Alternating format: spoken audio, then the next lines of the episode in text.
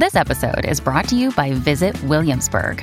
In Williamsburg, Virginia, there's never too much of a good thing. Whether you're a foodie, a golfer, a history buff, a shopaholic, an outdoor enthusiast, or a thrill seeker, you'll find what you came for here and more. So ask yourself, what is it you want? Discover Williamsburg and plan your trip at visitwilliamsburg.com. Another day is here, and you're ready for it. What to wear? Check. Breakfast, lunch, and dinner? Check. Planning for what's next and how to save for it? That's where Bank of America can help. For your financial to dos, Bank of America has experts ready to help get you closer to your goals. Get started at one of our local financial centers or 24-7 in our mobile banking app.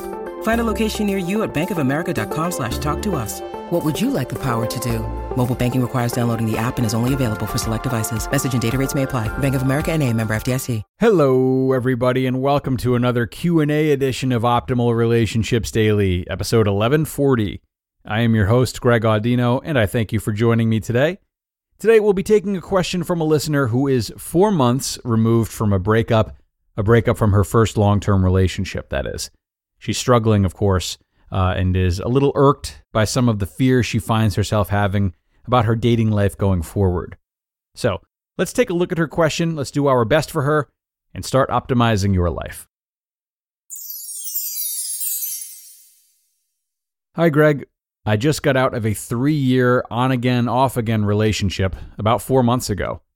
He was the first person I was intimate with, my first boyfriend, and the first person I loved romantically. We do not want the same thing. I want a serious relationship, and he wants to prioritize himself and be single and non committed. I've been trying to focus my attention on my studies, my friends, and family, but I still miss the emotional comfort and the affection he provided. Relationships do not come easily to me. I am often scared of men or not interested. I'm not meeting anyone at the moment, and I'm having difficulties being happy single. What if I never love someone romantically again? What if I have to resign myself to this loneliness for the rest of my life? I realize I sound a bit dramatic or like a hopeless romantic, but I cannot help thinking these thoughts when faced with the unknown. Okay, thanks so much for reaching out with this question, Asker. It really means a lot that you did because I know this is hard.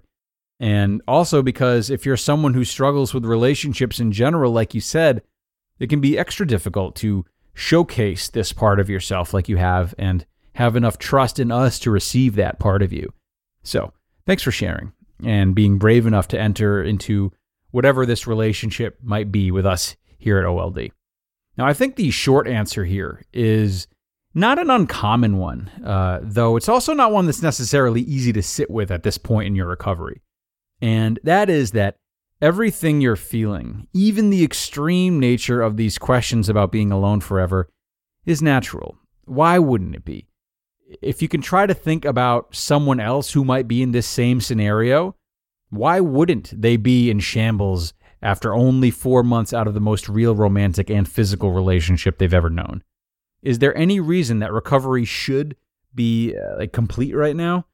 It's been almost 600 episodes since I've narrated the show, and I can't think of one. Uh, so, you know, sometimes it just, I know it's an almost feels like a cop out answer, but sometimes it just has to suck. A lot of us are constantly looking for solutions, and we do often hear that we have to go through hard times to get to the good ones and then back backing around again. So, like, we can see the hope and we just want it to arrive really quickly. But until it does, it's okay to feel sad about this. It's normal to feel sad about this and, and frankly, to feel a little lost as well. Being compassionate towards yourself about this is a much healthier alternative than berating yourself, beating yourself up about bad feelings, and not allowing yourself to have them. Effectively turning against yourself. That's not what you need right now. But with that being said, um, there are still things you can do amidst the the suckage. so let's talk about how you can spend this time and make the most of it while also allowing yourself to feel what you need to feel. Now, the first thing I would ponder is where else, if anywhere, you're getting the emotional comfort and affection that you mentioned. And affection comes in many forms, mind you. So you mentioned trying to focus your attention on friends and family, and that is great. But what does that time look like? Is it truly nurturing And are you vulnerable when you need to be with these people? Or is it just more time spent together, uh, even if it's just like on the phone or something, you know, uh, not really talking, void of true connection, which is okay sometimes, but not in the moments when you need to reach out. If relationships are tough for you, maybe it can be hard to truly ask for this and give yourself over, even if those relationships are familial or platonic. Part of improving your relationship with the idea of relationships will be likely ridding yourself of extremes, such as finding one person, relying on them completely for your emotional needs once you trust them, and then sheltering yourself from the rest. I'm not saying this is what you're doing. I don't know that. But if it is, then it's time to start spreading the wealth if you can, getting affection and nurturing from different sources friends and romantic relationships and family.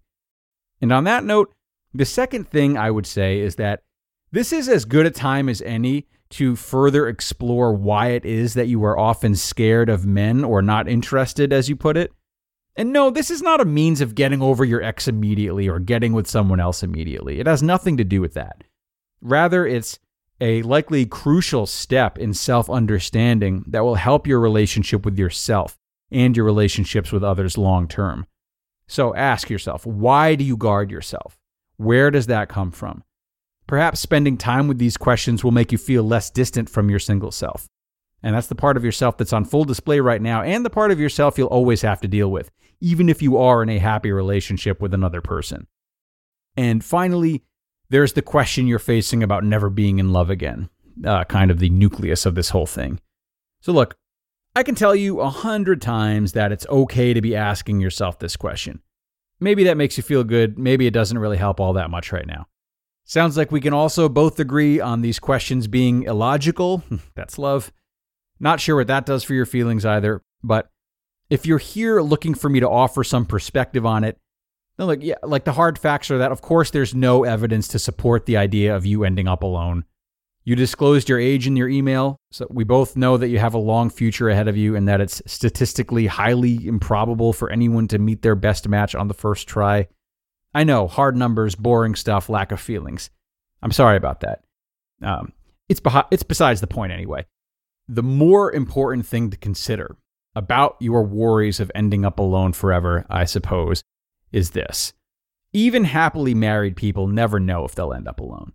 It's only bad feelings that can ever make us worry about that very idea and make it seem like a reality. Ultimately, it's always unknown, as is everything. You ended your question with the words, when forced with the unknown.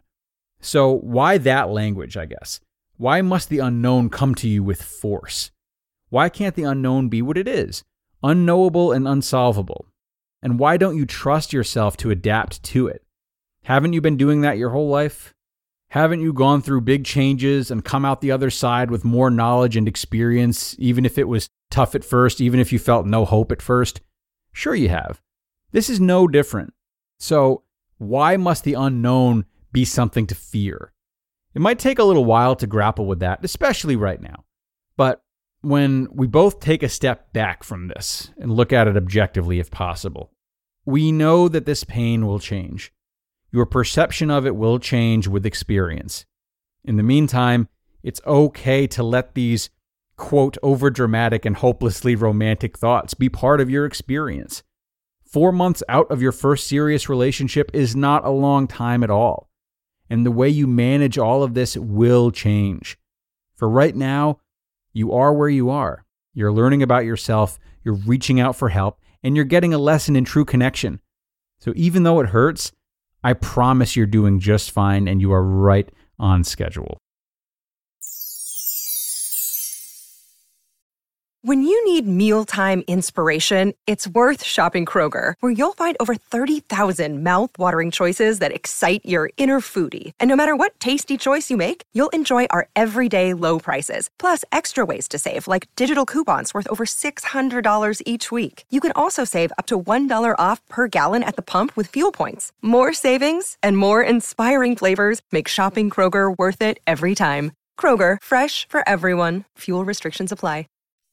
And that should do it for this Q&A episode, dear friends. To the asker, I really hope this helped you out. If not, you know you can always reach back out if you need to. As you know, the email address is advice at oldpodcast.com. For everyone else out there, in case you haven't heard, that's where you can send questions of your own into the show. You'll definitely hear back from me, and we will do what we can for you, keeping your identity anonymous, of course. So have a great rest of your Saturday, everybody, and thanks so much for being here. Wishing you all the best and hoping you'll be back again tomorrow for the beginning of a two part post by Mark Manson. And that's where your optimal life awaits.